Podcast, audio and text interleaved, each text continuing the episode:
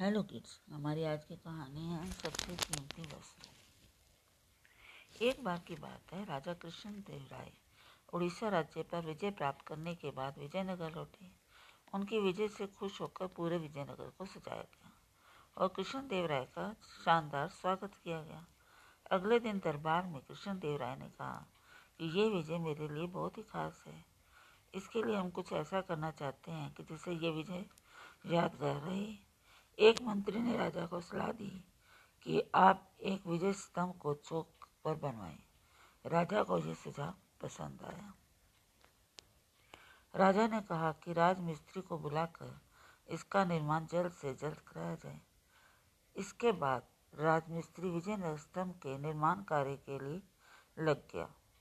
उसने विजय स्तंभ को बनाने के बाद उस पर नकाशी का काम करना शुरू कर दिया। उसने बड़ी मेहनत से, रात दिन मेहनत करके, काम करके, कुछ ही दिनों में विजय स्तंभ को पूरा कर दिया। इसके बाद एक दिन, खास दिन पर, राजा ने उस विजय स्तंभ को शुभारंभ किया। विजय स्तंभ की सुंदरता को देखकर राजा और सभी व्यक्ति बहुत खुश हुए। राजा ने राजमिस्त्री को कहा कि, इतनी सुंदर कारीगरी के लिए मैं तुमको कुछ इनाम देना चाहता हूँ। तुम बताओ, तुमको क्या इनाम चाहिए? राजमिस्त्री ने मना किया कि आपका दिया हुआ मेरे पास सब कुछ है, अब मुझे कुछ नहीं चाहिए। लेकिन राजा के बार बार कहने पर राजमिस्त्री बोला, महाराज, आप मुझे जो भी देना चाहते हैं, मुझे इस थैले में ऐसी वस्तु दो, जो संसार में सबसे कीमती हो और कोई उसका मूल्य ना लगा सके। राजा इस बात पर सोच में पड़ गए और राजमिस्त्री को इनाम के लिए अगले दिन दरबार में बुलाया। राजा ने तेनालीराम को अगले दिन दरबार में आने के लिए कहा और सैनिक ने तेनालीराम को राजमिस्त्री की बात भी बताई। अगले दिन दरबार में राजमिस्त्री और तेनालीराम उपस्थित हो गए। राजा ने तेनाली को राजमिस्त्री की बात बताई।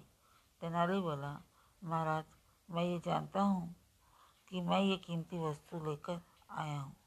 इसके बाद तेनालीरामा ने राजमिस्त्री से वह थैला लिया और उसको खोलकर अच्छे से बंद किया और मिस्त्री को दे दिया।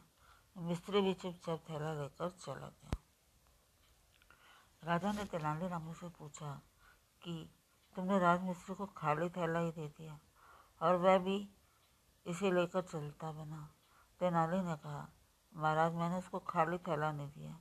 उसमें हवा भर कर दी है, जो कि संसार में सबसे कीमती है। और उसका कोई मूल्य भी नहीं लगा सकता। राजमिस्त्री भी इस बात को समझकर वह थैला लेकर चला गया। राजा ने तेनालीरामा की बहुत प्रशंसा की। Thank you